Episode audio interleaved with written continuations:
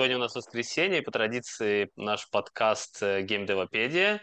Я ее ведущий Сергей Драгунов, мой соведущий Александр. Привет, Саша. Всем привет. И в гостях у нас сегодня Лев Яковлев. Он работает в Mobidictum.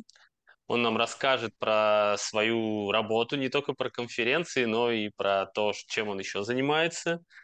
Вот, и потихоньку мы будем, да, раскрывать вообще сегодня тему конференций, зачем, оно, зачем они нужны, кто их организует, какие в них вообще интересные вещи происходят и а, зачем вам вообще знать об этом, скажем так. Вот. Привет, Лев. Да. Привет, Сергей. А, Александр, спасибо, что позвали. Привет. А, привет. А, расскажи нам, Лев, э, ну, у нас такой традиционный вопрос. Как ты вообще попал в игровую индустрию и чем ты занимался до этого? Вот, это самое такое интересное. Как я попал в игровую индустрию? Попал я в игровую индустрию очень а, просто. А, меня взяли на работу в Мобидиктум. Собственно говоря, я был знаком с человеком, а, который в Медиктуме главный. Нас с ней познакомил один мой а, общий знакомый. Мы пообщались. А, я просто как бы... Вот я, я вот сейчас начал это рассказывать, и я такую вещь понял, что как бы вот я сейчас расскажу вот физически, что произошло, да, но по факту как бы почему вот мы пообщались с ним, почему мне в принципе было интересно с кем-то, как мой начальник э, Батуган познакомиться, э, я с детства понимал, что хотел быть как-то причастен к тому, чтобы делать игры. Э, и я с детства пытался обрести какие-то навыки, которые мне бы в этой индустрии помогли развиться. И когда я узнал, что рядом со мной есть человек, который занимается сходками, а, организацией сходок а, встреч, конференций для разработчиков игр, мне это показалось очень интересной способностью проникнуть в индустрию, а, потому что до этого я потратил где-то полгода, я выпустился из своего университета в декабре, я до этого был студентом, я изучал геймдев с гуманитарной точки зрения, я, у меня образование нарративного геймдизайнера, и я пытался найти работу как нарративный геймдизайнер, я не мог этого сделать, а, и а, я понимал, что я не мог этого сделать, потому что у меня не были достаточно сильные связи. А чем сильны как раз-таки такие конференции? Они сильны тем, что ты на них можешь зарабатывать себе огромнейшее количество связей. Именно так я и оказался в игровой индустрии. Мне э, в каком-то смысле повезло оказаться в правильном месте в правильное время. И в каком-то смысле я просто увидел э, возможность, которая передо мной встала, и увидел я ее из-за того, что э, полгода я э, пытался э, найти что-то вот просто ища в LinkedIn, подавая на заявки там на сайтах компании, оставляя заявки. И теперь я э, как бы просто увидел, что мне как будто открыли какую-то форточку, э, и я смог зайти в эту индустрию со стороны. Это такой очень странный experience, потому что я, в принципе, я всегда хотел э, быть в этой индустрии, и у меня, конечно же, цель стать со временем полноценным разработчиком, но вот работа в такой компании, которая занимается организацией конференции, это, пожалуй, э, мой первый шаг в ней. Okay. Слушай, а у меня есть сразу появился вопрос. А как ты вот решил стать, э, ну вот выбрал именно нарративный геймдизайн? Что тебе на это сподвигло? Нара... Нарративный геймдизайн э, очень просто на самом деле. Я э, очень долгое время пытался э, стать... Э... Нет, даже не так э, скажу. Я э, всегда с детства любил э, читать книжки, э, придумывать всякие истории, mm-hmm. смотреть фильмы. Э, я вообще даже какое-то время там что-то пытался снимать, монтировать. И когда я там пошел впервые в университет свой, я вообще поступал на режиссерский факультет.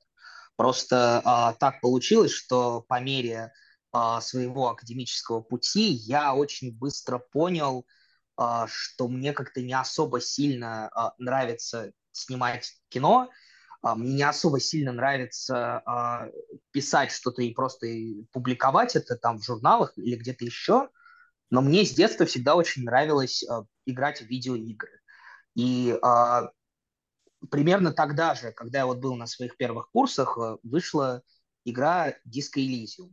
А, вы, может быть, слышали, может быть, играли. А, да, да, а, ну как, как мне не слышать? А, вообще ни разу заняла, которая, yeah. Эстонии, которая, да, взяла мировые награды. Мне, а, для меня было большой честью, на самом деле, и я вот, а, я этим буду гордиться до конца своих дней, но мой самый первый подкаст был с Оттом из mm-hmm. Placeholder Gameworks, который с 19 по нет, с 18 по 19 год работал над Disco Elysium. Uh-huh. А, и то есть работал над ней в ее финальной, финальной стадии. Но, тем не менее, а, как бы парень довел игру до релиза, и вот это был мой самый первый гость, гость на моем подкасте. Для меня это прям а, но я не знаю, это а, был один из тех моментов в моей жизни, которые я запомню навсегда.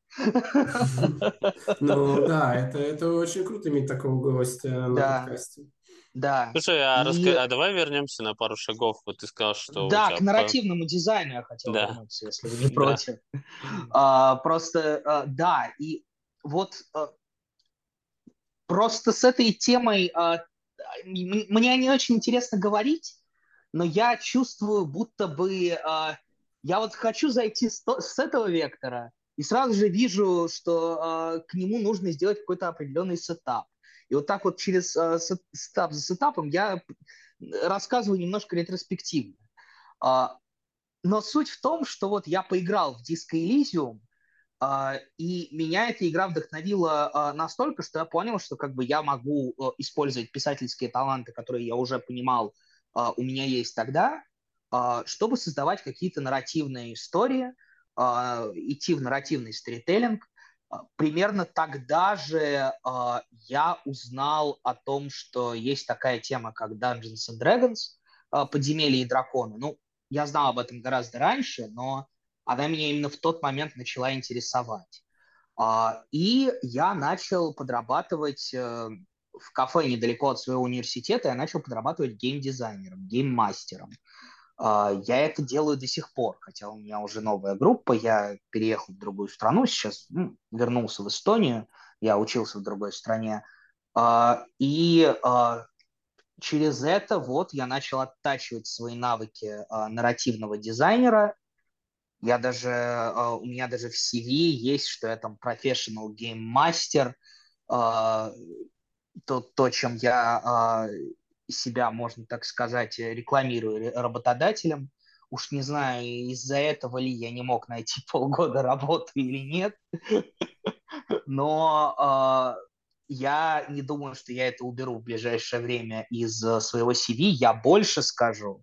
В конце ноября я, у меня, скорее всего, будет подкаст с ребятами, которые э, публикуют э, материалы э, для настольных ролевых игр.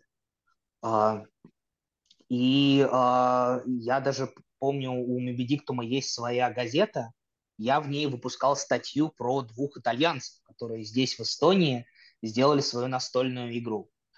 Э, поэтому ну, для меня как бы настольные игры настольные ролевые игры, а, то есть там Vampire the Masquerade, а, а, по, по, по, э, вдохнов, вдохновивший, который вдохновляет твоя студия, в которой ты, Сергей, сейчас работаешь. Pathfinder, сам Dungeons and Dragons. Я просто сейчас пытаюсь вспомнить, какие еще есть популярные. Planescape, тоже один из сеттингов Dungeons and Dragons. Я это очень сильно люблю, я это на это трачу очень много э, личных усилий. Э, пока я сидел, ждал вас, я, например, рисовал э, карту э, для одной из компаний, которую я организую сейчас. Э, Я пока okay. заним, занимался настольными играми, стал небольшим э, картографом-любителем. Слушай, а ты рисуешь кар- картой прямо на бумажке от руки или какой-то специальный тулсет у тебя? А, я пользуюсь тулсетом Incarnate. А, это тулсет, разработанный специально для людей, а, играющих в настольные игры, чтобы те могли создавать а, фэнтези-миры. Фэнтези или там стимпанк, киберпанк, миры. Ну, то есть миры в таких тематиках, да. Mm-hmm. Я, к сожалению, не настолько талантливый именно художник, но э, я могу э, совмещать, э, что мне эта библиотека дает, она мне дает ассеты, которые я могу совмещать и рисовать из них мир, который э, хочу э, для себя построить. Да-да. И э, чем я занимаюсь, это гораздо труднее положить на портфолио, из-за чего ну, как бы гораздо менее востребованная роль в этой индустрии у э, нарративных дизайнеров, но нет, не менее востребованная. Э, я оговорился, скорее правильнее там сказать, э, и эту работу гораздо сложнее найти, э, потому что э, люди, когда имеют дело с нарративными дизайнерами, они хотят видеть, что ты сделал уже, э, они хотят э, видеть, что ты там можешь это делать в разных э, форматах, и они а, хотят убедиться, что как бы если они тебя наймут, ты напишешь им хороший сюжет. А, что как бы, ну, хороших сюжетов много, но э, легендарных сюжетов э, можно пересчитать там по пальцам одной руки, условно говоря. Э, и в этом, собственно ну, говоря, да. тоже одна, одна из особенностей. Э, потому что я э, не так хорошо умею программировать, не так хорошо умею там э, рисовать что-то, но я умею создавать целые миры, на основе которых можно и программировать, и рисовать. Э, и мне всегда нравилась эта идея, э, что э, создавать вот эти миры. Мне всегда, вот, наверное, вот хочу просто вернуться к вопросу, который ты мне задал, Александр, потому что понимаю, что ушел в такое очень долгое рассуждение – а... Да, не, на самом деле я э, очень хорошо прослеживаю тут э, прямую ну, зависимость тем, что ты сейчас занимаешься, и тем, что тебя вообще привело в нарративный геймдизайн. Вот особенно в последней части ты начал рассказывать про создание миров, про управление этими мирами. А тут, по, по сути, ты управляешь целым миром сообщества. Да. И, на мой взгляд, это очень-очень да. очень хорошая, четкая аналогия. Почему а, ты так резко переключился, ну вот если смотреть а, со стороны, то нарратив, где нарративный геймдизайн, где управление сообществом, вообще разные сферы. А тут Я получается, бы... что да, есть очень прямая, конкретная аналогия, почему и как это вышло. Я бы сказал, что да, что э, на удивление я работаю в своей индустрии, я э, не думал, э, я, не, я не думал долгое время, что я работаю по специальности, но вот сейчас общаясь с тобой, я понимаю, что все-таки отчасти, наверное, я могу это назвать работой по специальности. Потому что, ну, а, я очень благодарен этой работе за возможность общаться с огромным количеством других разработчиков, например, а, один из а, посетителей нашей конференции, Ярко Фин из маленькой компании в Центральной Финляндии, они разработали несколько лет назад гранд-стратегию, и он был в ней главным нарративным дизайнером. И вот мы с ним, когда он узнал, что я тоже как бы тренирован как нарративный дизайнер, мы с ним закрешились. А, приходите на наш Discord Talk, он будет недели через две, по-моему. Uh-huh. Да, мы недели через две-три договорились с ним. А, и, в общем, там мы очень в гораздо большей подробности поговорим о нарративном дизайне, потому что ну, у меня образование нарративного дизайнера, у него образование историка, плюс он, что он делал, он, он уже несколько лет работает над тем, что он пишет сюжеты для игры, этим зарабатывает себе на жизнь.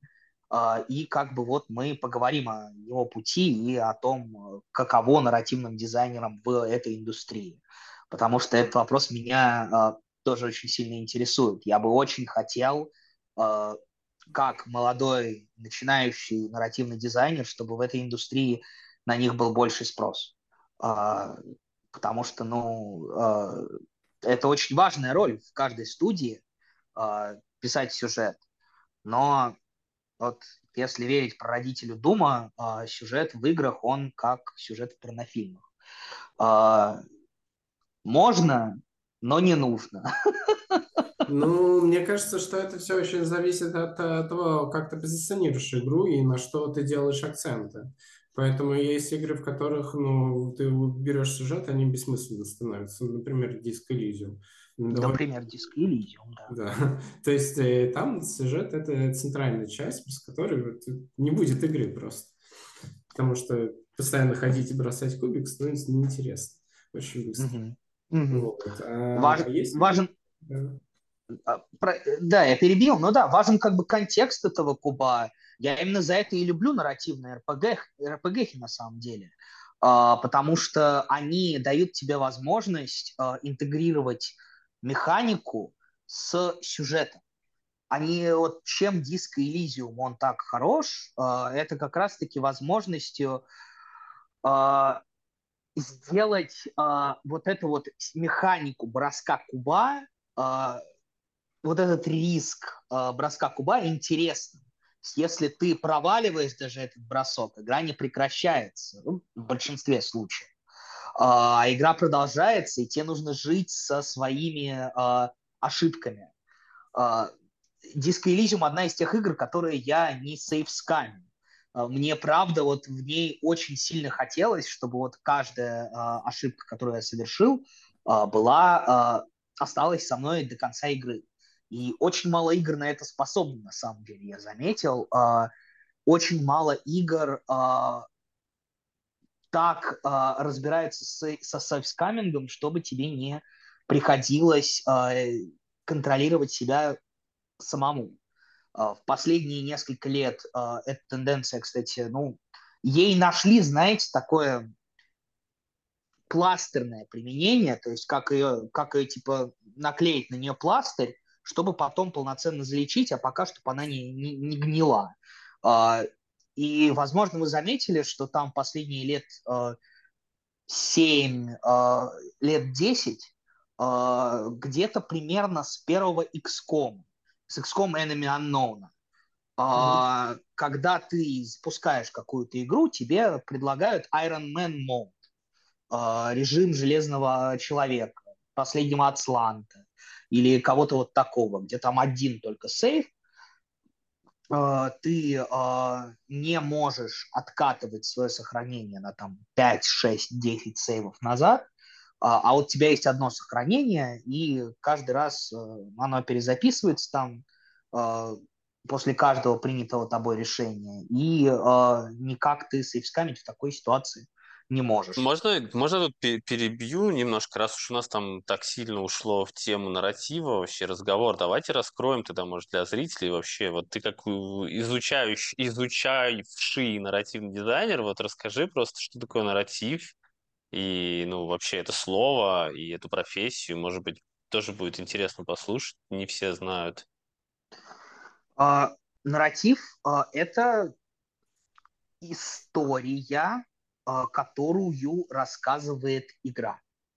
А, я лично а, не вижу сюжет игры как единый нарратив, потому что в книге да, в фильме да, в игре, в медиуме, в котором игроки могут взаимодействовать с миром, в котором они обитают, а, в которой их погружает эта самая игра, а, сюжет переплетается с решениями игроков по ходу сюжета. То есть uh нарратив в геймдеве — это взаимодействие того сюжета, который хотят рассказать создатели игры, и действий, которые игроки внутри этого самого мира предпринимают, условно говоря. Как минимум, вот так вижу этот нарратив я. У меня этот взгляд, он а, пришел напрямую из моего опыта а, работы гейммастером. А, я вот просто как бы как геймдев, я себя даю очень четкий а, отчет в том, что у меня нет полного контроля а, над нарративом. Я имею контроль над сюжетом, условно говоря но я не имею контроля именно над нарративом, потому что я не могу контролировать то, что делают игроки в моей игре. Игроки не любят, когда их действия контролируют, потому что вся суть игр в том, что мы даем им вот эту свободу воли, свободу э, выражения через игры. Э, именно этим они популярны. Э, и делать, писать сюжет – это одна стезя. Это вот то, что я тоже люблю, то, чем я тоже пытаюсь заниматься. Но писать нарратив – это как писать сюжет, плюс ты смотришь разные точки, как этот сюжет могут ломать игроки. И вот отсюда появляется э, главная сложность в написании игрового нарратива.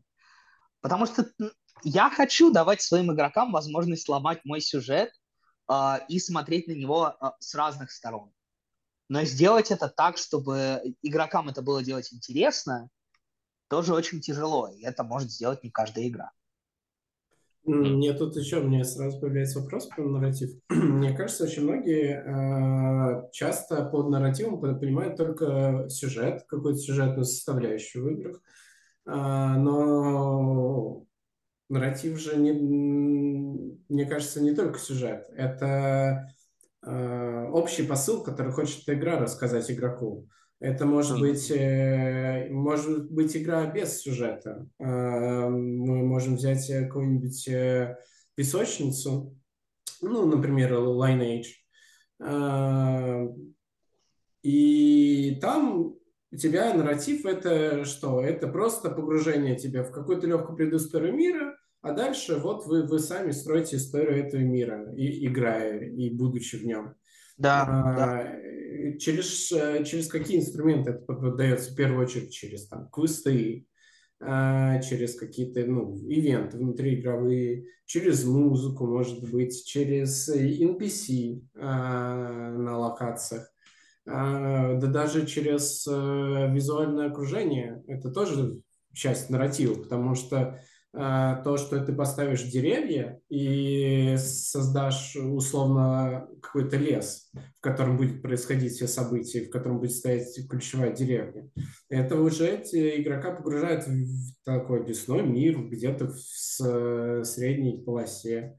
А если ты создашь там пустыню, то это уже будет совершенно другой мир. А разница только в текстурах. И это тоже является нарративом. Я вот я недавно э, перепроходил такую замечательную игру э, Outer Worlds. Mm-hmm. Э, может быть, играли, может, не играли. Да, да, да. Э, э, разработали как раз Obsidian. Э, ребята, которые в свое время сделали э, Fallout New Vegas. Ну, э, я такую вещь заметил, когда я перепроходил, что каждый город в этой игре, я вот просто хочу добавить тот комментарий, который ты сказал про Lineage. Uh, у каждого города в этой игре есть причина, по которой он находится там, где он находится. Например, самый первый город, в который ты попадаешь, он э, расположен на удаленной э, планете, э, в, ко- в которой вообще ничего не растет, ну или в которой э, поумирала вся живность, mm-hmm. да, да, да. Э, условно говоря. Э, и вот ты входишь в этот город, и ты понимаешь, как он э, существует, на что он живет. Э, ты видишь этот завод, на котором работает половина работяг. Э, ты видишь, э, что этот завод производит. Ты видишь, что, в принципе, только на этом заводе этот город и существует. Э, тебе дают квест, в котором тебе объясняют, что вот раньше у нас еще здесь был биолог, который культивировал местную флору, фауну, но не, с недавнего времени они решили уйти э, из-за личных несогласий. Э, и оказывается потом, что э, биолог действительно очень качественно культивировал э, местную флору, фауну за счет э, человеческих трупов.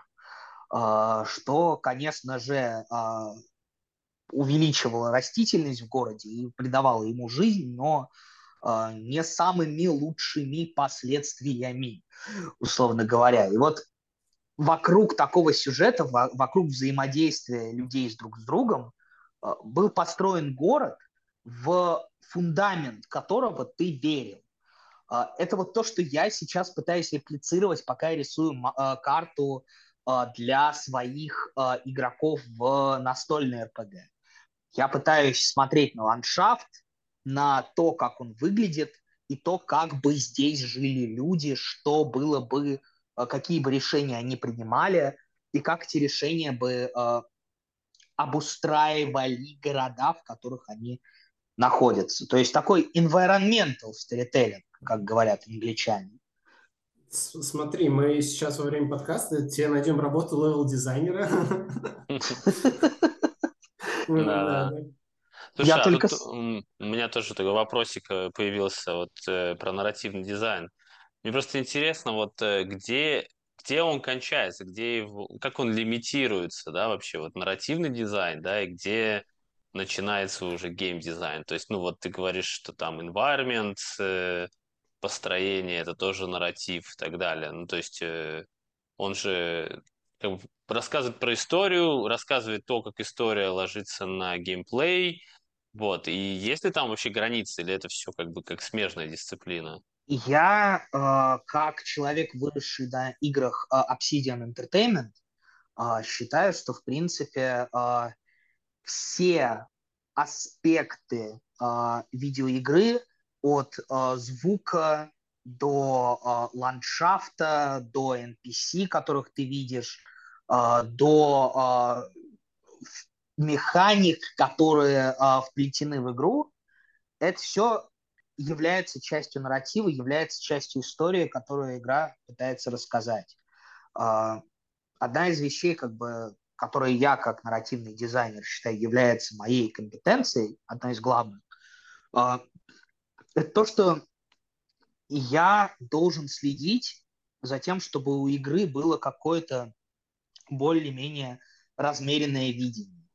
А, но при этом я также а, не являюсь единой личностью, которая этим заправляет. То есть а, есть огромное количество людей, а, которые а, умеют э, рисовать полигональные модельки лучше, чем я, умеют кодировать лучше, чем я, умеют оформлять звук лучше, чем я.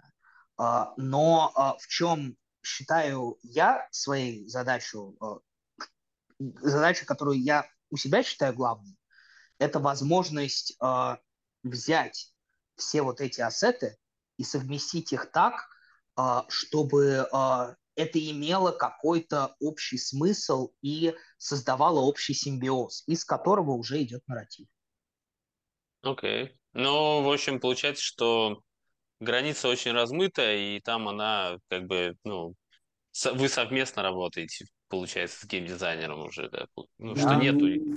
Ну, мне кажется, Но... что тут вопрос просто про игру. А, тут зависит от того, какую игру вы делаете. И бывает, мы можем взять Тетрис. Вот э, играю с нулевым нарративом. Ты не знаешь, что за кубики, откуда они берутся вообще. Цель твоя. Тут про мир вот прям вот берем, играем, ноль нарратива. И с другой стороны у нас там какие-нибудь современные AAA игры, это тот же самый God of War, где все вокруг нарратива или Disco Elysium. Да. А, и когда ты э, размышляешь на то, какую игру ты хочешь сделать, ты должен в первую очередь, как геймдизайнер, уже без разницы, нарративный геймдизайнер, извиняюсь, level геймдизайнер, ты должен выбрать, э, про что ты делаешь игру и какие инструменты ты будешь использовать, чтобы достичь того той идеальной игры, которую ты хочешь получить. И тут mm-hmm, ты уже да. понимаешь, где у тебя нужен нарратив, а где не нужен. У тебя может быть и гонки, и твой нарратив это просто создание красивого мира и какой-то предыстории, почему ты должен постоянно гоняться. А может быть, это и будет э, Need for Speed, где у тебя четкий сюжет, красочные персонажи и так далее. Но это все зависит от э, момента, когда ты выбираешь, что ты будешь делать.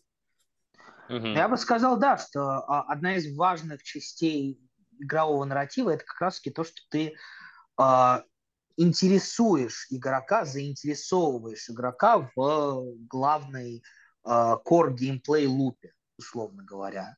Я вот э, просто думаю сейчас об этом. Я вспомнил еще одну игру, в которую я э, недавно начал играть. Э, я играю в очень много игр, и а, на самом деле я совершенно искренне считаю, что больше половины своих знаний об играх я получил не в университете, когда учился на геймдизайнера, а я получил просто играя в игры, в которые мне интересно играть больше, чем должен это делать нормальный человек. Но вот я недавно для себя открыл игру Dave the Diver. А, и там а, есть, и там а, главная лупа геймплея, главная петля геймплея выстроена совершенно гениально. Петля поделена на три отрезка дня, то есть утро, день, вечер. Задач у тебя несколько. Значит, поначалу тебе говорят, утром и днем ты ныряешь в океан, ловишь рыбу, э, сражаешься с рыбой, которая сопротивляется, и отводишь ее как бы обратно на лодку. Э, вечером ты э, эту рыбу нарезаешь на суше и отдаешь ее клиентам. Э, как бы там повар готовит, ты, э, ты официант. И на основе вот этой главной петли ловишь рыбу, потом ее делаешь, и делаешь из нее суши, ребята из Вентрокета сделали совершенно гениальный рогалик, а, который сначала кажется очень простым, но потом они по мере развития игры добавляют все больше и больше новых уникальных механик, а, которые делают его максимально интересным, даже если ты не будешь идти по сюжету. Там есть сюжет, и он там очень хороший, но по факту он не является... Ты можешь спокойно потратить там 10 часов игрового времени его не преследуя. И все равно в каком-то смысле это является нарративом, потому что ты как игрок, ты создаешь вот свою историю. Историю о том, как ты там ловил этих рыб, о том, как ты потом их выращивал, о том, какие виды суши ты ставил себе в меню э, каждый вечер. Э, то есть нарратив, история, она э, формируется из вот этого вот опыта, опыта игрока. А сюжет там является чем-то, чем ты можешь заняться в любой удобный для себя момент, но по факту э, ты можешь его отложить там на пару, пару часиков, если тебе сейчас этим заниматься неинтересно. И вот я вот считаю, что таких игр тоже надо побольше, игр, в которых но не надо э, заниматься много сюжетом, а можно именно делать историю самому. Я вот за это игры тоже очень сильно люблю. Угу. Вот мне стало, кстати, очень интересно. вот мне кажется, что сейчас э, вообще рынок э, очень перенасыщен э, нарративными геймдизайнерами, и среди них очень большая конкуренция э, образовалась. Вот. Ну, вот по моим наблюдениям. Возможно, да. если это не так, поправить. Ну, я могу точно тебе сказать, что работу нарративным геймдизайнером найти сейчас очень тяжело. А, когда я искал, а, мне ушло полгода на то, чтобы мне дали два интервью, оба из которых а, ни к чему не привели. И в итоге я пошел работать комьюнити-координатором в Мобидиктуме, потому что, ну, здесь мои навыки хоть сколько-то, но были востребованы не совсем там, где я хотел, но все равно в моей индустрии. Okay. Вот, вот э, продолжая эту тему, развертывая, мне да. очень хочется посмотреть на, э, на ситуацию вот именно в комьюнити нарративных геймдизайнеров, в том, что если ты хочешь как-то выделиться среди всех э, других э, твоих, ну как сказать, конкурентов, ты должен э, найти какую-то уникальную свою там, фишку и стараться ее продвинуть. Вот, э, например, взять, взять э, твое развитие профессиональное, да, Вот ты э, нашел себе какие-то ну, крутые фишки и начал их развивать и перешел уже в работу как координатор сообщества. Вот какие вот ты считаешь, что ты нашел в себе классные фичи, которые вот тебе очень помогли? Я все еще их ищу, тебе честно скажу.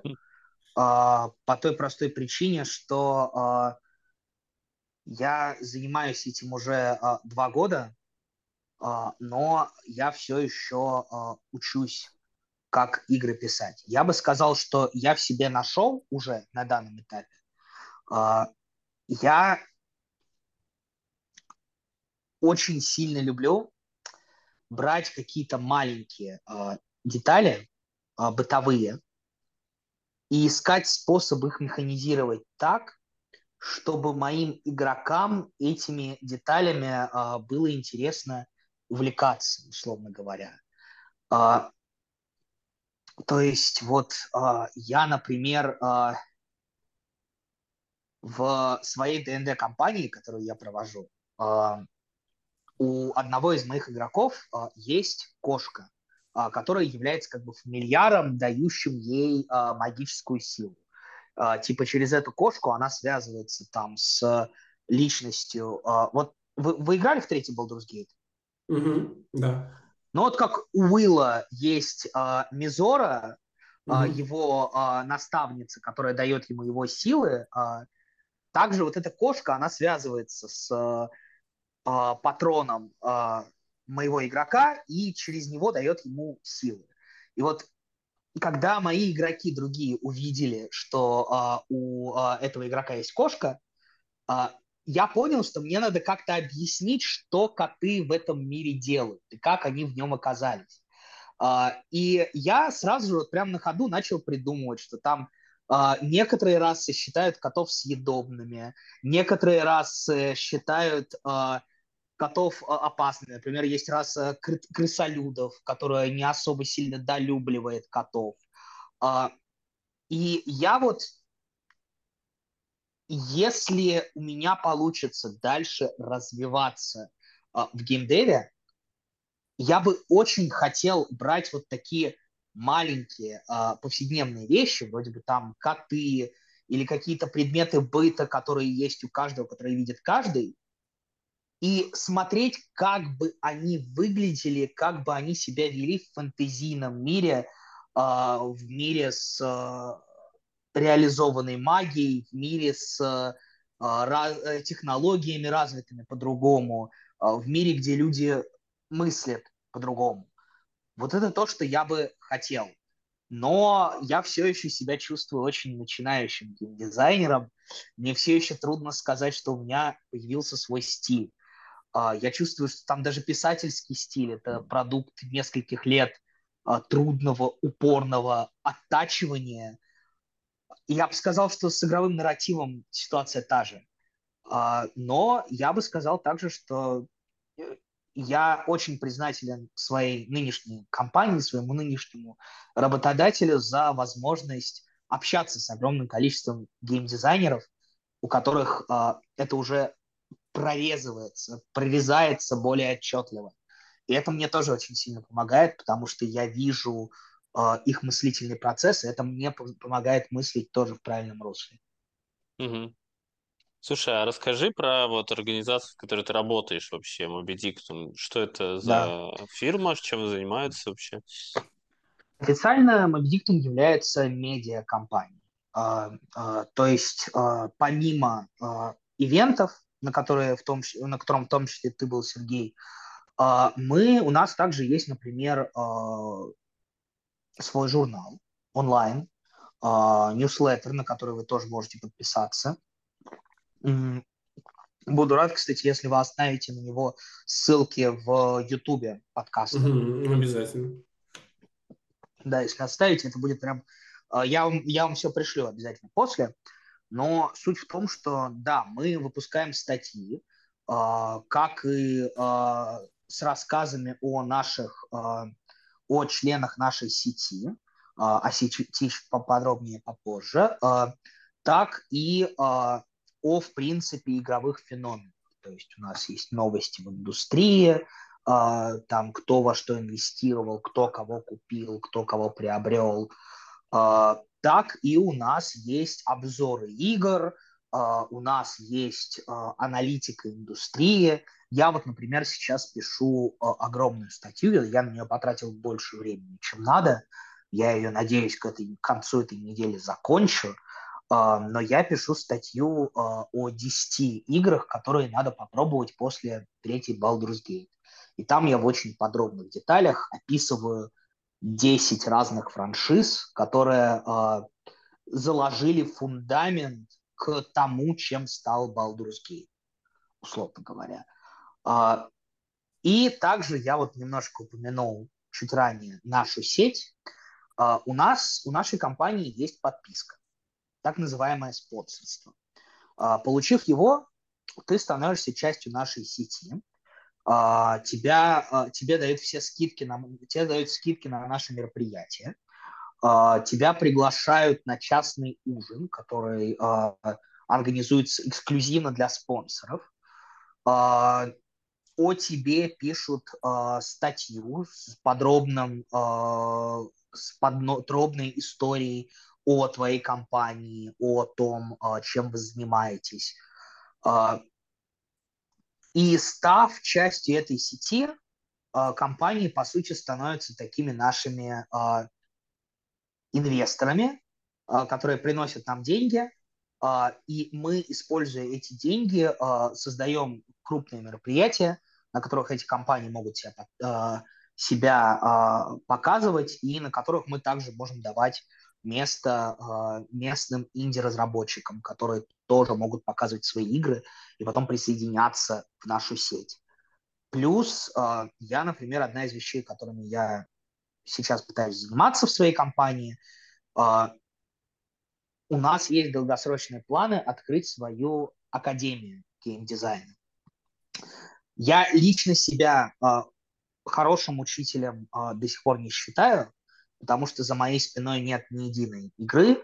А, пока что это а, поменяется со временем.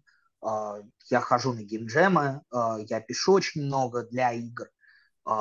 Но вот то, чем я сейчас занимаюсь, я начинаю собирать академические материалы для того, чтобы потом Моби Диктум смог открыть полноценную академию с учителями, для того, чтобы люди, которым интересен геймдизайн, через нас могли в него входить уже как э, ученики. Окей. Ну, что-то, да, так много. Ну, в общем, давайте попробуем суммировать. Это получается Moby Dictum, это медиа-компания, которая э, имеет еще свой, свою конференцию. И базируются они в Таллине и в Турции, я так понимаю. Таллин и Турция, да. Два члена нашей команды находятся в Таллине. А, остальные находятся в Турции. А, Насколько большая уже компания вообще сама по себе? Не такая большая, как можно подумать. А, меньше 20 человек пока что. Угу. Меньше 20 человек, больше 10. Что я могу сказать? На момент, как бы, когда происходят крупные конференции, мы нанимаем больше людей в штат.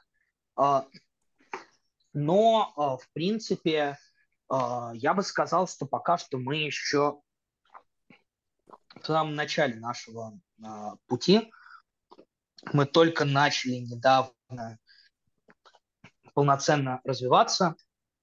Таллинское мероприятие а, я на самом деле вижу больше как пробу пера.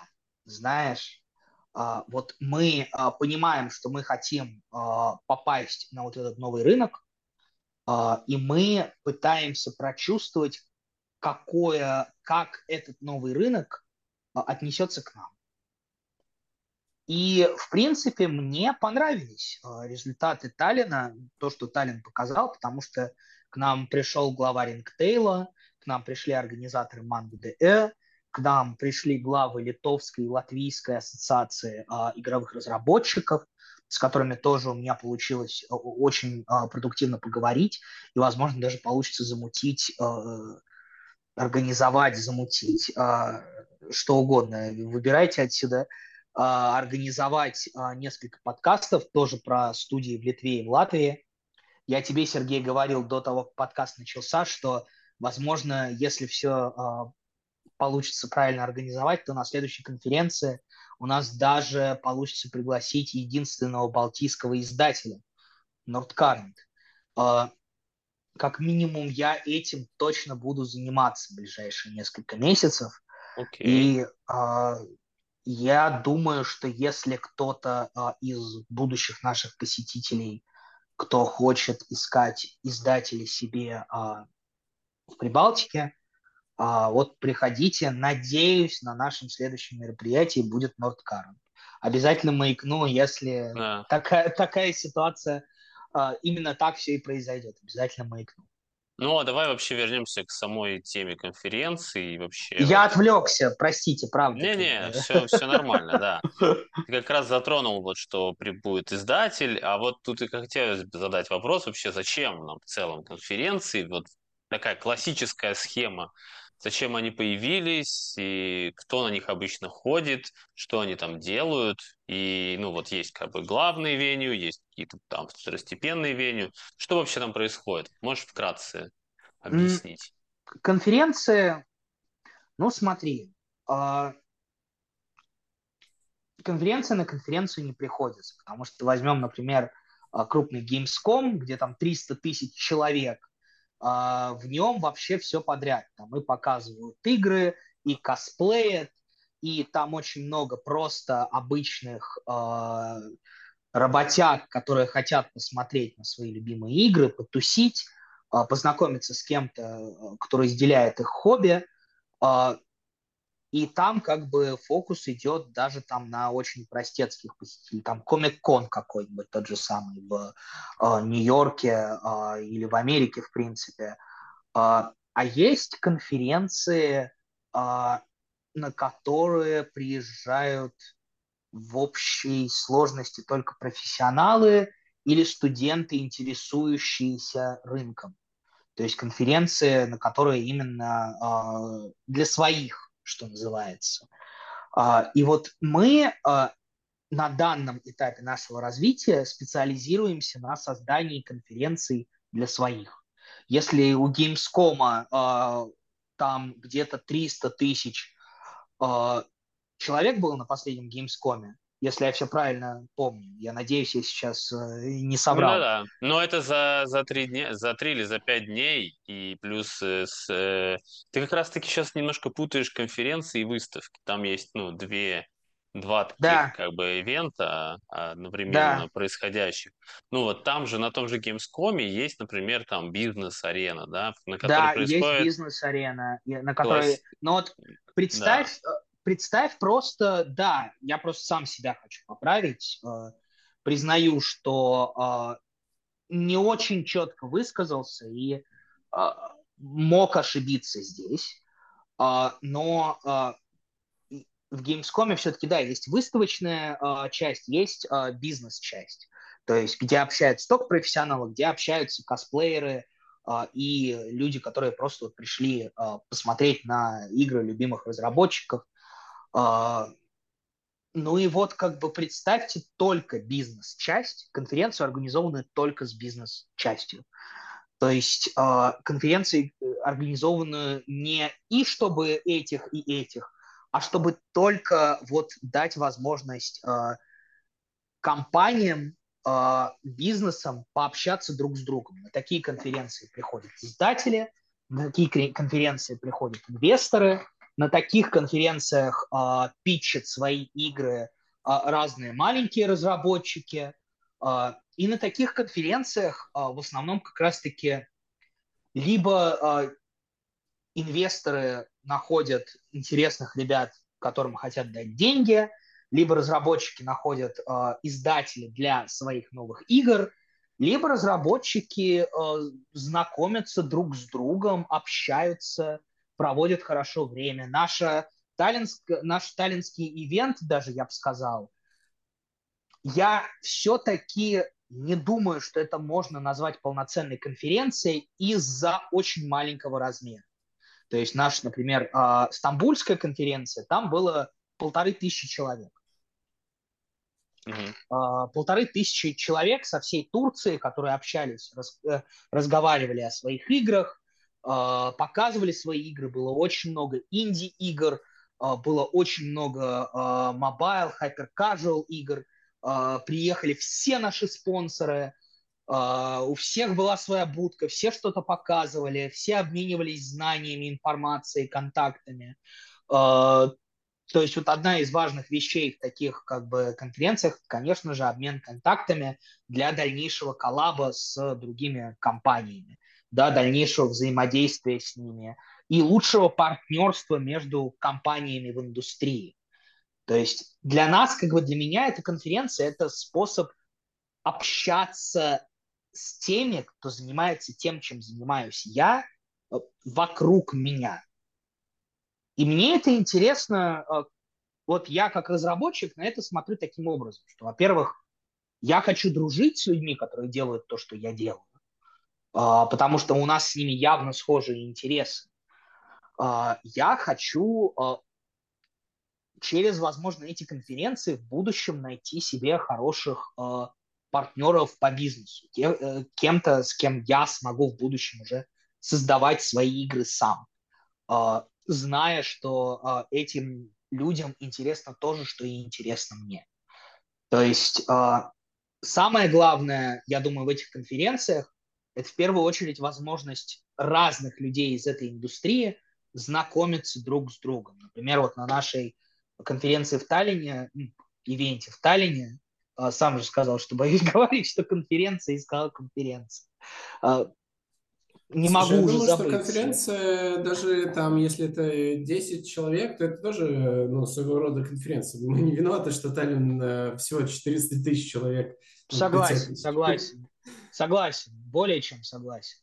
А, в этом плане я даже так скажу, что вот площадка, которую мы использовали, я не думаю, что там бы поместилось даже там две тысячи, потому что вот так сложилось, что буквально на вот этих выходных, сегодня и вчера, в культуре котлет, тоже в той же площадке, где был наш ивент, проходило другое мероприятие на две тысячи человек. И там реально задохнуться в нескольких местах можно было от того, как э, там много было народу.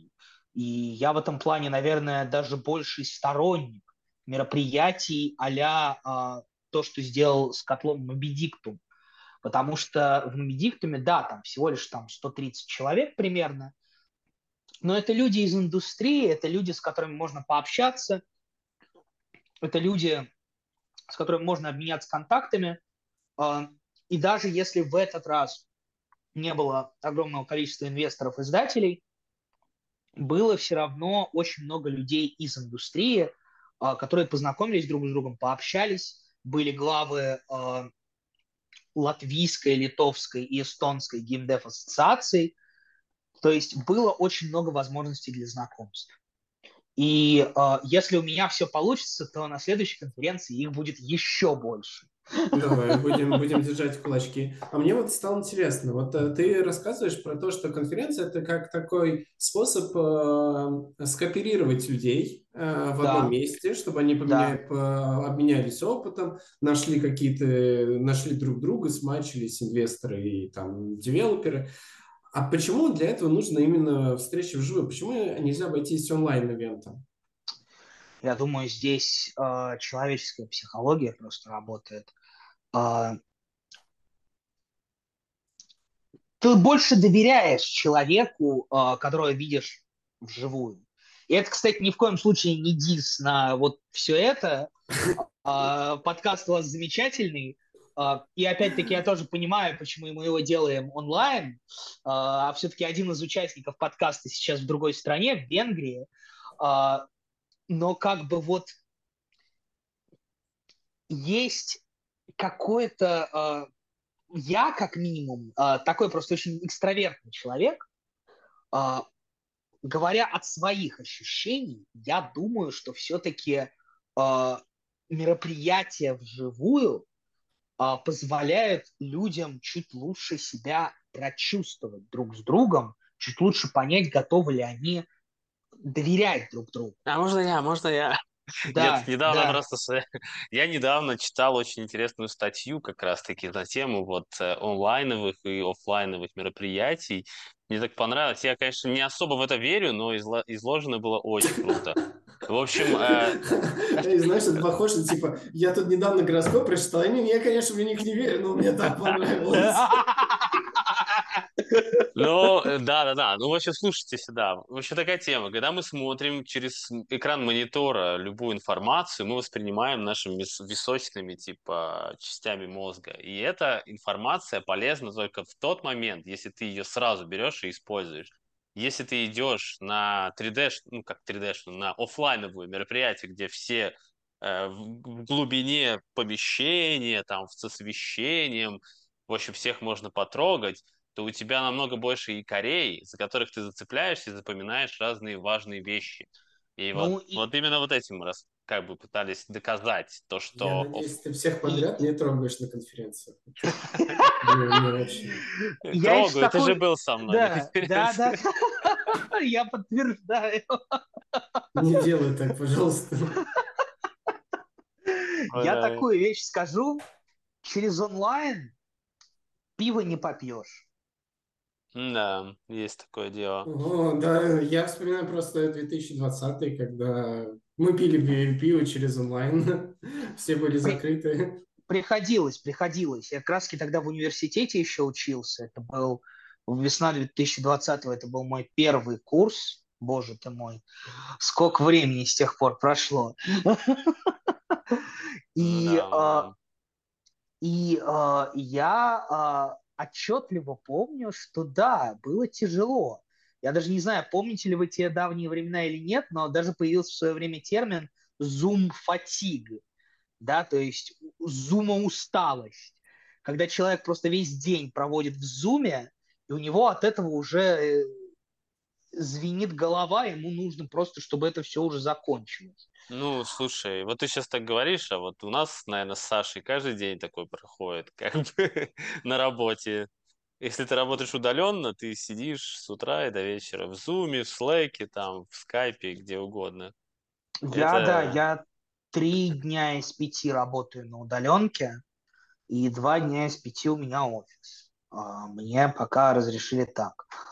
А, я отчасти понимаю, о чем ты, Uh, это, да, действительно до сих пор сидишь перед uh, монитором, но как бы просто у нас, например, Google, Google Meets, вот все такое, Gmail, но вот я бы сказал, что это, наверное, слегка попроще по той причине, что, ну, это все-таки чат, а, от него можно ненадолго отвернуться, и это не в реальном времени. Вы, вас не записывают камеры 24 на 7, а, когда это происходит. Но да, да, да, от этого устаешь, правда, от этого, от этого тяжело. У нас же все-таки тоже команда а, по факту в двух странах обитает, и координировать это нелегко. Нелегко. Слушай, а вот э, такой вопрос насчет конференции все же. Ну вот, если бы я, например, захотел бы организовать конференцию, да, э, да. свою личную, я так понимаю, что мне нужно там супер долгосрочный какую-то цель ставить, что я не могу там взять и просто такой, о, да, хочу вот конференцию за год раскрутить, сделать ее классной. Все-таки у нее должна быть супер цель какая-то вот крутая. Вот можешь я... рассказать, да, как ставится цель для конференции и как ее вообще делать? Я бы сказал, что э, если организовать конференцию в первый раз, точнее только один раз, то это в принципе э, не даст тебе тех результатов, которые ты хочешь заполучить. Э, то, как работает наша модель, э, заключается в том, что мы как раз-таки методично пробуя рынок из раза в раз, а, понимаем, чего каждая конкретная страна хочет и как ей это дать. И это очень трудно сделать просто через, только через одну конференцию. По той простой причине, что как бы первую конференцию еще при этом очень долго надо сетапать. А, любую хорошую конференцию, крупную конференцию, ее надо начинать готовить там за полгода, если не за год. А, просто как бы продумывая планы, продумывая где, продумывая, сколько людей ты хочешь призвать, а, продумывая, как ты это будешь делать, а, связываясь со всеми, обсуждая все со всеми. При этом тоже нужно иметь какую-то индустриальную репутацию. Мой начальник, например, Батухан, перед тем, как начать организовывать конференции сам, года два-три потратил, просто путешествуя по всем уже существующим конференциям в Европе и в Азии. А, то есть там реально вот а, он был практически на каждой конференции а, с 18 по 21-22 год. И что он делал все это время – он просто наращивал пул людей, э, количество людей, которые его знало, которые знали о нем, которые знали о том, что он хочет э, организовывать, э, о том, что он хочет организовывать э, мероприятия, и которых он в этом заинтересовал. То есть э, это несколько лет ты просто э, пиаришь себя другим людям, рассказываешь им о том, что ты хочешь вот организовать свою конференцию, и потом, когда ты чувствуешь себя достаточно уверенным э, в том, что ты собрал достаточно людей, ты начинаешь сначала организовываешь одну, на нее приходит не так много людей, сколько ты хочешь, потом ты организуешь вторую, на нее приходит больше, третью еще больше, потом ты расширяешься в другую страну, и там опять мало, а потом ты начинаешь а, начинаешь снова наращивать в этой уже новой стране свой капитал, э, социальный в первую очередь. И это выглядит, как, я не знаю, это как сизиф, тащащий камень постоянно, который скатывается еще, и тебе из раза в раз... А, сори, перебью тут. А бизнес-модель какая? Вот только на билетах отбивается или как-то там еще есть какие-то? Билеты без подписки. Стало... Мне даже стало, знаешь, что интересно, прости, а для, вот э, для чего все это делается? То есть э, все равно есть какая-то же цель, для чего я открываю компанию? А, я не могу сказать, э, говорить за своего начальника.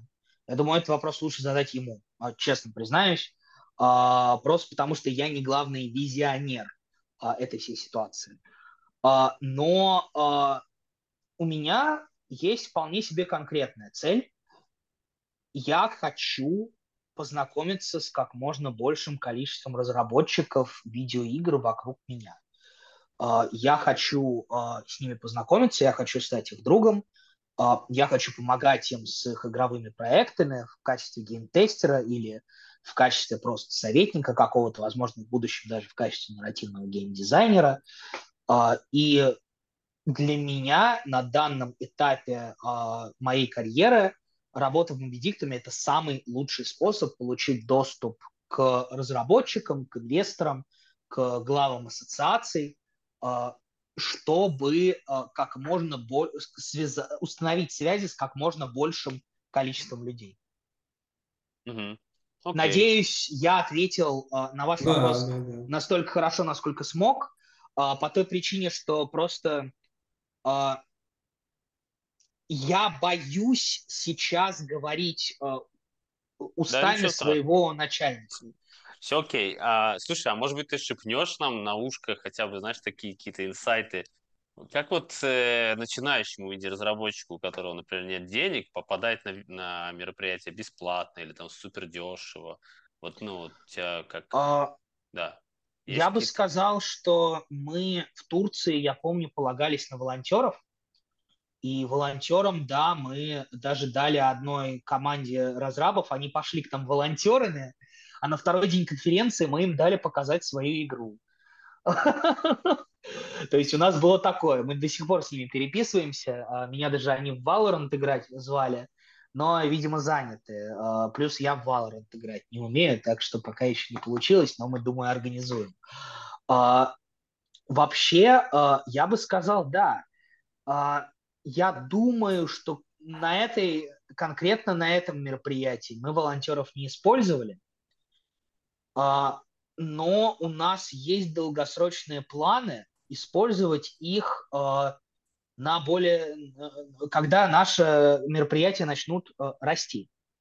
Правда, мы не будем брать абы кого, будет небольшое собеседование, интервью, по ходу которого мы отберем тех, с кем нам покажется, мы будем хорошо сотрудничать, с кем, как нам покажется, у нас получится хорошо сработаться.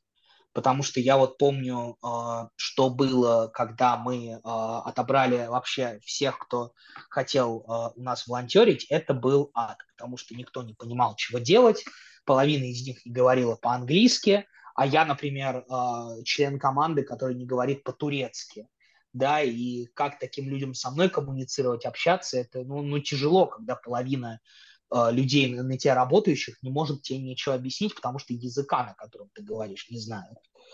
Э,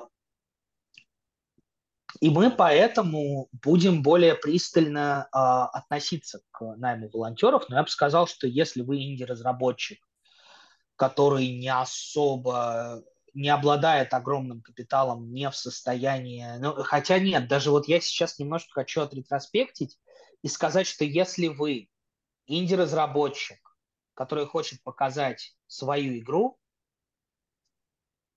просто напишите мне, и мы вам э, это предоставим, потому что вы, э, показывая свою игру на нашем мероприятии, увеличиваете ценность нашего мероприятия для его обычных посетителей. Угу. Ну да, вот для меня тоже странно казалось, что ну я уже много лет езжу на конференции, и всегда, когда ты идешь на шоу-кейс, ты еще покупаешь билет. Ну, то есть у меня был, я могу рассказать про один чит-код, который я использовал. Я делал доклад, и этот доклад может быть даже про игру, в принципе. Ты можешь сделать микродокладик, и тогда тебе дается как раз-таки бизнес-карточка, все обеды включены там, и mm-hmm. можешь бесплатно попасть на конференцию. Конечно, за самолет Показать никто... игру, да еще и накормить, да? Да. Ну, в принципе, типа, когда я, я был инди-разработчиком, я радовался этому. Не, ну слушай, ну я вот так ездил э, в UK на PG Connect и в. Финляндию ездил со своим докладом. Mm-hmm. Ну, причем доклад был простейший. Я просто рассказывал про свой опыт в игровой индустрии. Там, вот, вначале я рисовал 2D, потом я рисовал 3D, потом я делал игры. Ну, и на полчаса как бы растягиваешь. И, в принципе, людям даже нравилось слушать, я помню.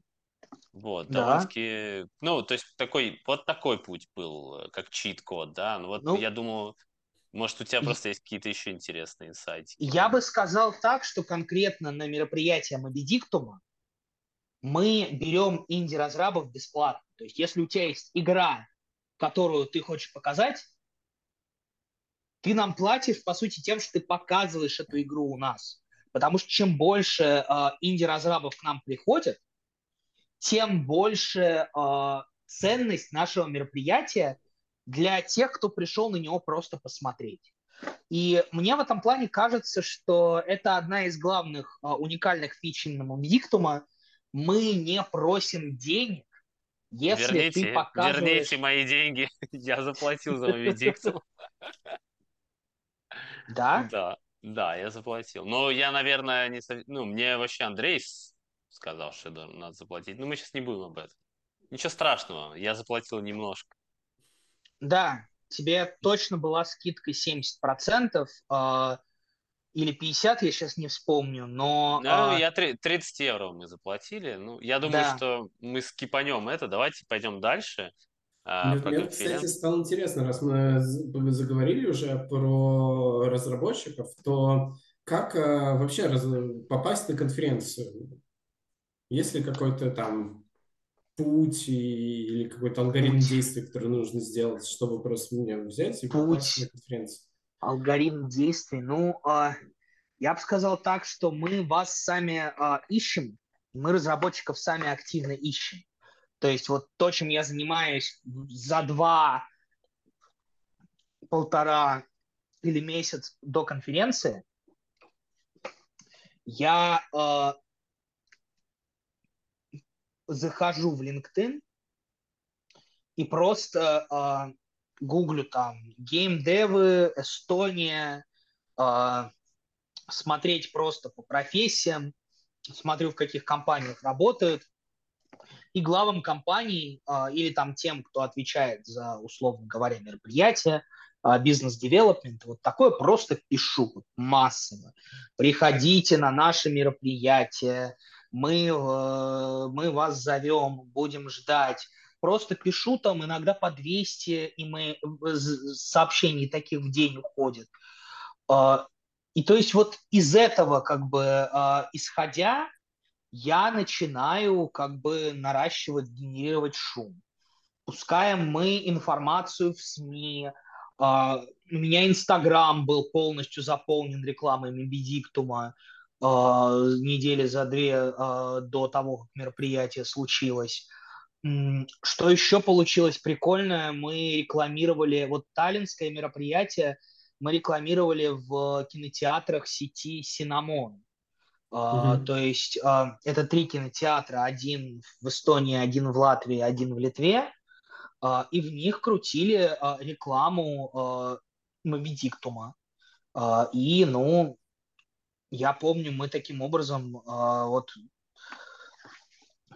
неделя до того, как мы ее начали крутить, у нас было 18 билетов, неделя после у нас был 41, то есть набралось набралось у нас от нее э, народу, но суть, в общем, в том, что э, мы, э, мы сами пытаемся себя рекламировать. Э, я бы сказал также, что очень хороший способ о нас узнать – это быть частью э, ассоциации геймдевов Эстонии, Латвии, Литвы, а, Финляндии, Швеции, любой страны, а, в которой вы находитесь, потому что когда мы приходим в эту страну, первое, что мы делаем, это мы связываемся с главами геймдев ассоциаций этих стран. Мы тесно с ними сотрудничаем на первых порах, потому что через них как раз-таки мы начинаем э, расширяться в комьюнити. Через них мы начинаем себя э, проталкивать э, раньше всего.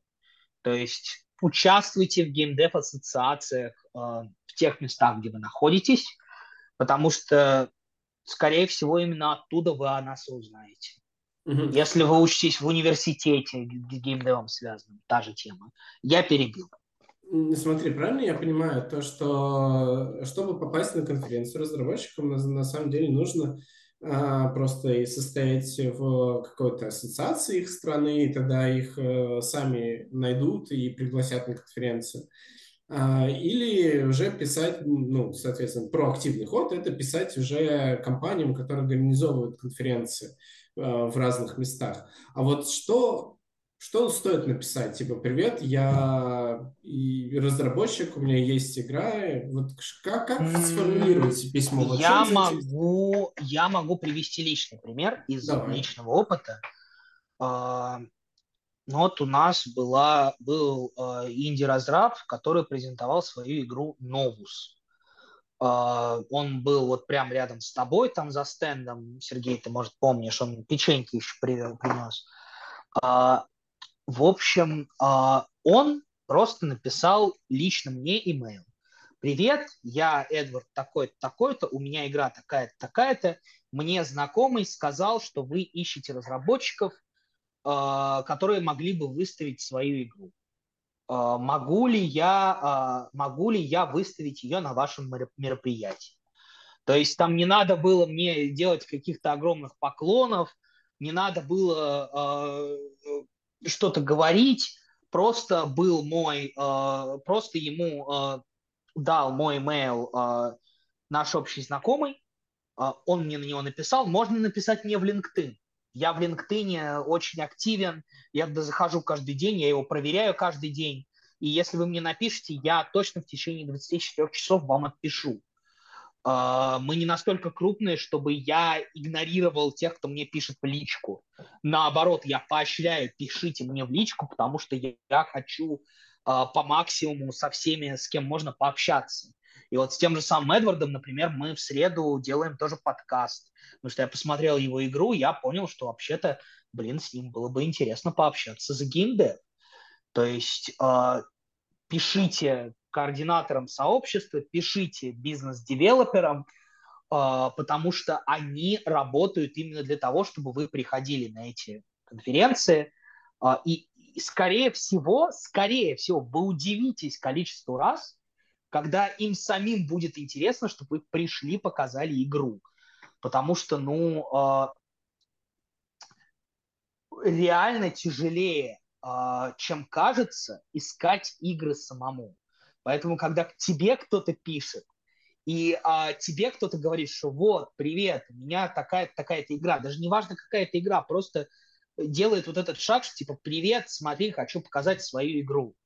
А, это выделяется на фоне а, по той причине, что как бы а, к тебе просто приходят и тебе а, дают то, что вот ты а, сам какое-то время уже искал.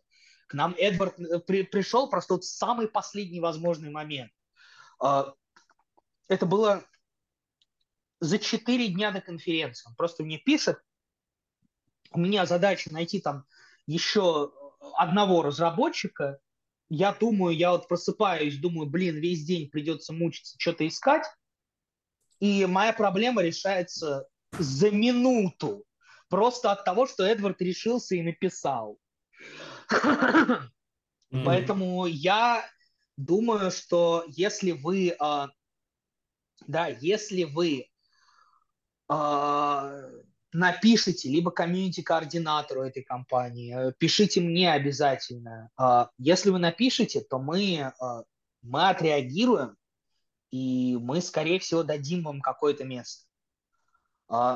Да, то, что, Сергей, тебе пришлось заплатить, это мискоммуникация скорее, потому что, ну, ты приносишь для нас value, э, для нас 30 евро, которые ты заплатил? Да не, не, на самом деле я могу объяснить, как это случилось. Я на самом деле не планировал вначале игру показать. Мне просто Андрей скинул а, ссылку, говорит, смотри, вот со скидкой можешь купить билет. Я такой, что-то там помялся, помялся, купил билет, а потом такой, типа, спрашиваю Андрейса, а игру там можно показать? И он такой, а вот Лев, напиши ему. И я написал Льву, и дальше уже, я уже даже и забыл про, про все, что Смотри, там. смотри, да. если бы ты написал мне сначала, а потом спросил про посетить, тогда тебе не надо было покупать билет. Да я понял, я понял. Тут просто я говорю, что я даже, я даже не знал, что я буду игру показывать. Я думал, просто схожу, потусуюсь, да. А потом а. спросил у нас, у начальства, говорю, а давайте покажем. Ну, типа, мы еще никогда не показывали. И ну, мне сказали, да, что там, иди, конечно, мы же тут в одном городе живем.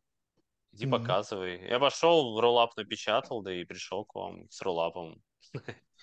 Слушай, да, а если если хочешь, могу пивом потом угостить, так компенсирую, верну тебе эти 30 евро. Да, конечно, обязательно встретимся. Я думаю, что не раз еще, так как в одном городе Конечно, живем. Конечно, а у меня у меня есть планы в этом городе только развиваться. В этом плане я считаю, что Таллин в следующие 2-3 года очень сильно вырастет в плане геймдева.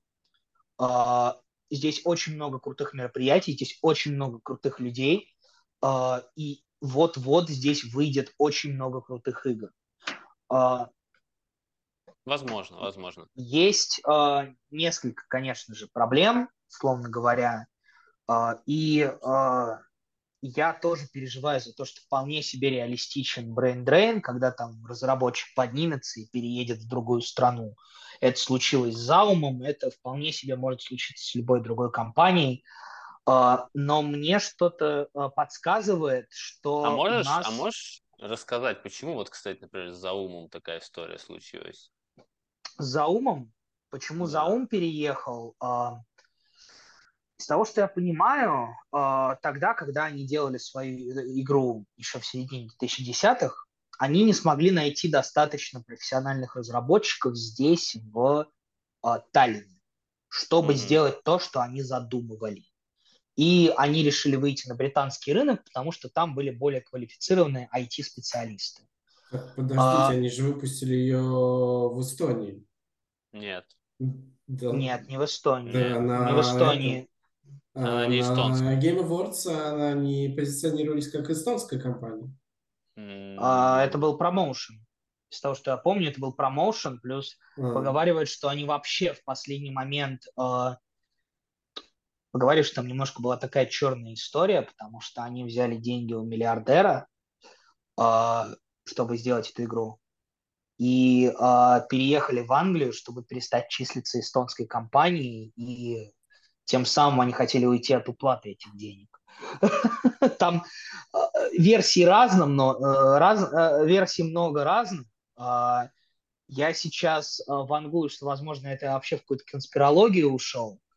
А, но, скажем так, что с заумами я бы предположил, что они просто тогда не увидели здесь экосистему. Но после того, как Disco Elysium выстрелил, я просто по себе могу сказать, как э, чувак, который интересуется играми, который из Эстонии, у меня появился огромный энтузиазм дальше вертеться в этом поле. Я вижу, какие компании оперируют на рынке сейчас, те же самые Placeholder Gameworks, э, Hammer and Ravens, э, кто у нас еще есть? Э, ну, Creative Mobile нельзя назвать маленькой компанией. Есть несколько других студий независимых тоже, которые находятся в ассоциации Game Dev. Uh, Three Minutes to Eight, возможно, кто-то играл из вас. Вот недавно вышла игра. Тоже итальянский разработчик, базированный в Таллине.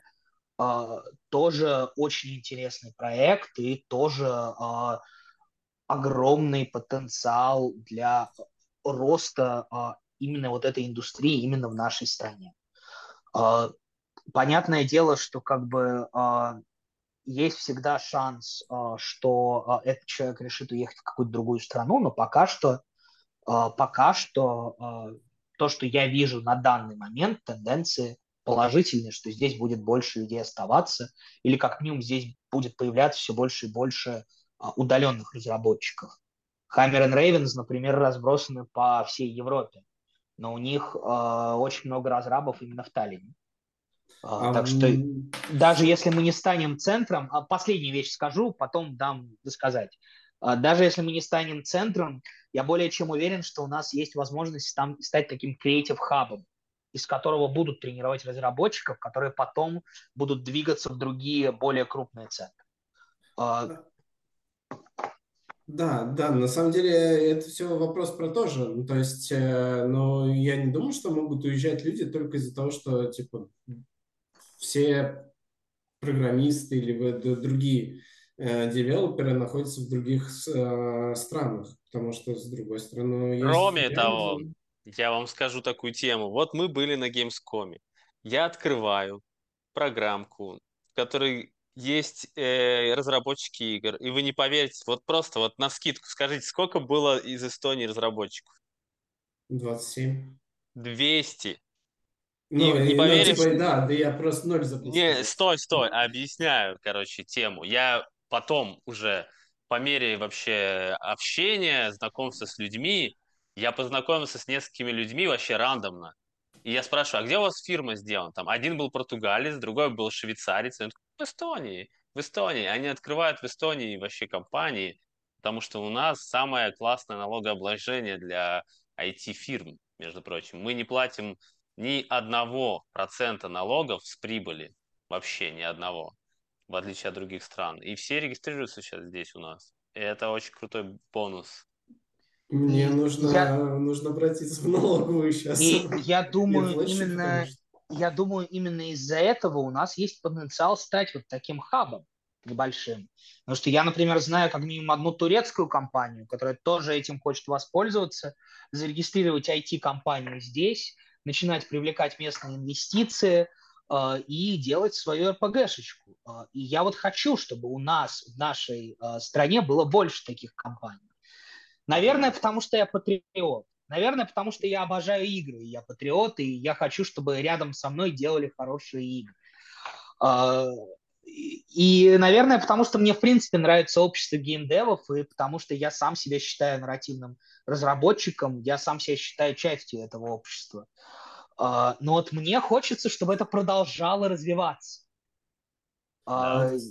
Кстати, ради интереса, а как происходят дела в других балтийских странах, в Латвии и Литве? В Латвии, в Латвии, наверное, я бы сказал хуже всего.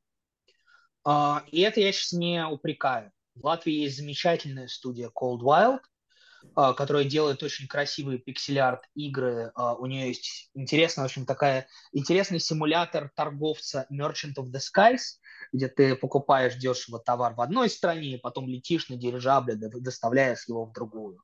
А, и это так очень интересно обставлено, очень веселая игра. Э, порубиться так в нее прикольно. У нее очень хорошая такая петля геймплея. У них еще есть JRPG, в которой ты а, путешествуешь по а, Риге, зараженной зомби, и пытаешься выживать. То есть, а, да, а, то есть даже несмотря на то, что в Латвии все плохо, а, даже в Латвии, а, точнее в Латвии хуже, чем в остальных, в Латвии не все плохо. Как вы видите по описанию того, что я вам сказал, в Латвии далеко не все плохо с креативностью и с геймдевом. А, в Литве, в Литве вообще есть свой издатель. Я вот чуть раньше упомянул. И тоже есть очень много инди-разработчиков, тоже растущая инди-среда. А, главы ассоциации геймдевов что в Латвии, что в Литве очень приятные люди, которые тоже очень любят этот сектор, которые тоже разрабатывали игры очень долгое время и сейчас помогают другим их разрабатывать, создают для них экосистему. А, я бы сказал, да, что это все еще растущая тема, и все еще на это уйдет какое-то время, чтобы это полноценно разрастить, но потенциал имеется, на мой скромный да. взгляд. Давайте немножко потихоньку это закругляться. Мы, на самом деле, уже очень долго болтаем. Вот, ну... Два да. часа вроде, полтора. А. Ну да. А, просто обычно мы делаем подкасты на час, вот, и я думаю, что мы можем сейчас просто какую-нибудь уже последнюю тему обсудить и потихоньку как закругляться. Да. Как вам удобно. Я надеюсь, что Uh, да, я, я вас задержал, это было не намеренно, просто вы видите, я очень длинно отвечаю, всегда развернуто. А, не, не, не. На самом деле хорошо. мы любим говорить, мы для этого тебя и пригласили. Ну, приятно, приятно. Прекрасно, прекрасно. Я а, надеюсь, вам было интересно меня послушать. А, да. А, ну, да. конечно. Вот, может быть, ты, Саш, что-нибудь у тебя есть еще такое из тем, которых мы еще не обсудили, какую-нибудь такую последнюю давайте обсудим. Да, на самом деле, так как мы постоянно говорим про работу, а, для... и в первую очередь у нас цель помочь людям понять, какие бывают профессии в геймдеве, мой заключительный вопрос – это про то, как э, зарабатывают люди, которые устраивают конференции. Есть ли там место для работников по контракту или там по трудовому договору, или это э, чаще бывает как волонтерская работа или там сезонная работа? Я бы так сказал, что первое время ты в принципе будешь работать, э, тебе дадут контракт фрилансера. Угу. Это то, что у меня, например. Я сейчас не зарабатываю очень много денег. И я не могу рекомендовать свой карьерный путь тем, кто в деньгах остро нуждается, кто хочет состояться в геймдеве, но при этом у них э, нет возможности, нет э, кого-то, кто может им с этими самыми деньгами помогать. Э, мне совершенно не стыдно признаться, что э, это я нахожусь в самом начале своего пути, и мне до сих пор э, помогают родители, покрывая разницу между моей зарплатой и остатками моих нужд, условно говоря. И я выживаю, я, не, я не в состоянии полностью обеспечить свою жизнь деньгами, которые я зарабатываю в Медиктуме. Э, и делается это потому, что компания все еще маленькая, мне банально нечем платить. А, зарабатываем мы билеты на конференциях, плюс а, от подписки нам раз в год капают деньги. Самый дорогой тир подписки – это 10 тысяч евро в год. И деньги эти уходят не только на зарплаты работников. Деньги эти уходят на то, чтобы э, финансировать наши ивенты, на то, чтобы закупать на них еду, на то, чтобы э, арендовать площадь, на то, чтобы э, звать кого-то, если он потребует денег, на то, чтобы на то, чтобы обеспечивать перелеты команде, на то, чтобы обеспечивать визу команде, если там у нас, я помнится, говорил, что у нас в Турции несколько есть человек. Так вот, туркам нужны визы. На это уходят э, деньги компании. Mm-hmm. И именно поэтому я бы сказал, что я вижу однозначную ценность в той работе, которую я делаю потому что я получаю гораздо больше отсюда в плане знакомств, связей, опыта индустрийного. Я общаюсь с разработчиками видеоигр реально каждый день на протяжении последних трех месяцев, и это очень классно. Но э, я бы сказал, что первые полгода вот конкретно на такой должности э, зарабатывать не получится. Нужно провести какое-то время, и то как бы надеяться, что с компанией э, никакие инвесторы не отзовут свои деньги, э, деньги останутся внутри компании и приумножатся еще внутри компании. Потому что, например, даже э, ивент э, Моби в Таллине в плане денег он был убыточным он был убыточным, то есть мы на, него, на нем а, потеряли деньги, но мы на нем приобрели а, гораздо больше, чем мы потеряли. Потому что люди о нас узнали, люди теперь знают, что мы за компания, люди теперь знают, э, кто мы, э, о чем мы, э, и мы теперь появились на слуху у местной индустрии. Дальше мы будем закрепляться, мы будем организовать больше мероприятий, будем привлекать к себе больше внимания. И это вот то, чем мы будем дальше заниматься. Угу. Прикольно. Okay. Прикольно, okay. спасибо. Да, ты подсказал. Но, возможно, некоторые люди немножко расстроились, но, но вообще геймдев это не, не, не то место, где счастье обитает. А, далеко нет, далеко нет. А, я просто такой человек, я понимаю, что я не думаю, что я найду себя в какой-либо другой индустрии.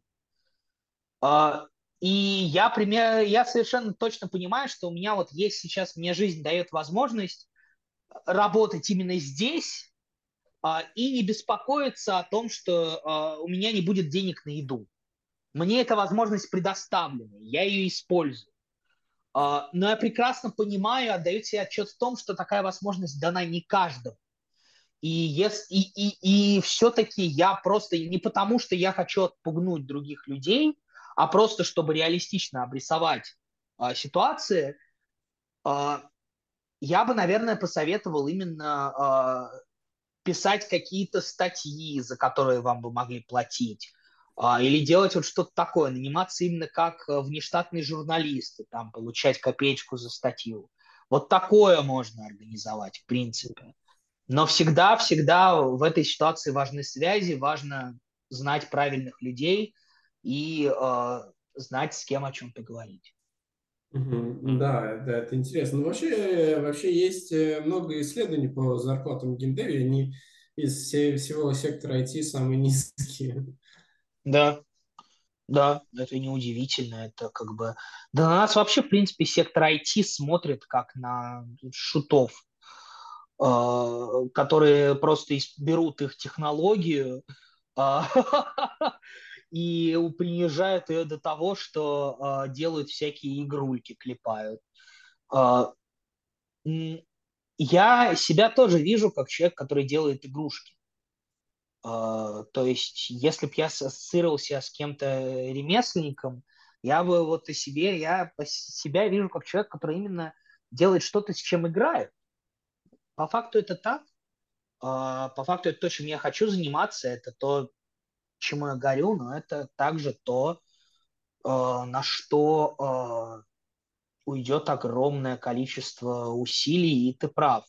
Счастье в этой профессии добиться тяжело, и очень много игр выпускается там Вот половина игры Obsidian была сделана, была форсирована, сделана за год на коленке с, максима... с минимальными бюджетами э, в сжатые сроки. Но при этом это легендарные игры, которые любят все. Да. Никто не знает половину Слушай, разработчиков. Да. Очень интересно, да, спасибо, Лев. На самом деле, ну, мы обсудили почти все, даже, наверное, все вопросы, которые мы у нас стояли для обсуждения. Давайте потихоньку закругляться. В общем, да, классно пообщались и про нарратив успели, и про геймдизайн, и про конференции. Вот. Э, спасибо всем, что нас слушали, смотрели, кто, дож... кто дожил до конца. Вот. Саш, твоя там очередь, твою коронную фразу сказать. Да, если вам понравилось, о чем мы говорили, понравилось то, чем мы занимаемся, то обязательно, пожалуйста, поставьте лайк и подпишитесь на наш канал. Нам это не только приятно, но это поможет продвинуть наше видео. Да, всем спасибо. Спасибо большое, Лев, что пришел к нам. Было очень Вам интересно. спасибо, что позвали, правда. Это была очень классная возможность. Я надеюсь, что не утомил. Не-не, все хорошо. Спасибо, что пришел. Вот, и увидимся тогда в какое-нибудь следующее воскресенье, в одно из следующих, я не знаю, в какое. Да, можете попробовать угадать, какое это будет число. А, оставьте свои догадки, пожалуйста, в комментариях ниже. Все, пока. Давайте, всем пока.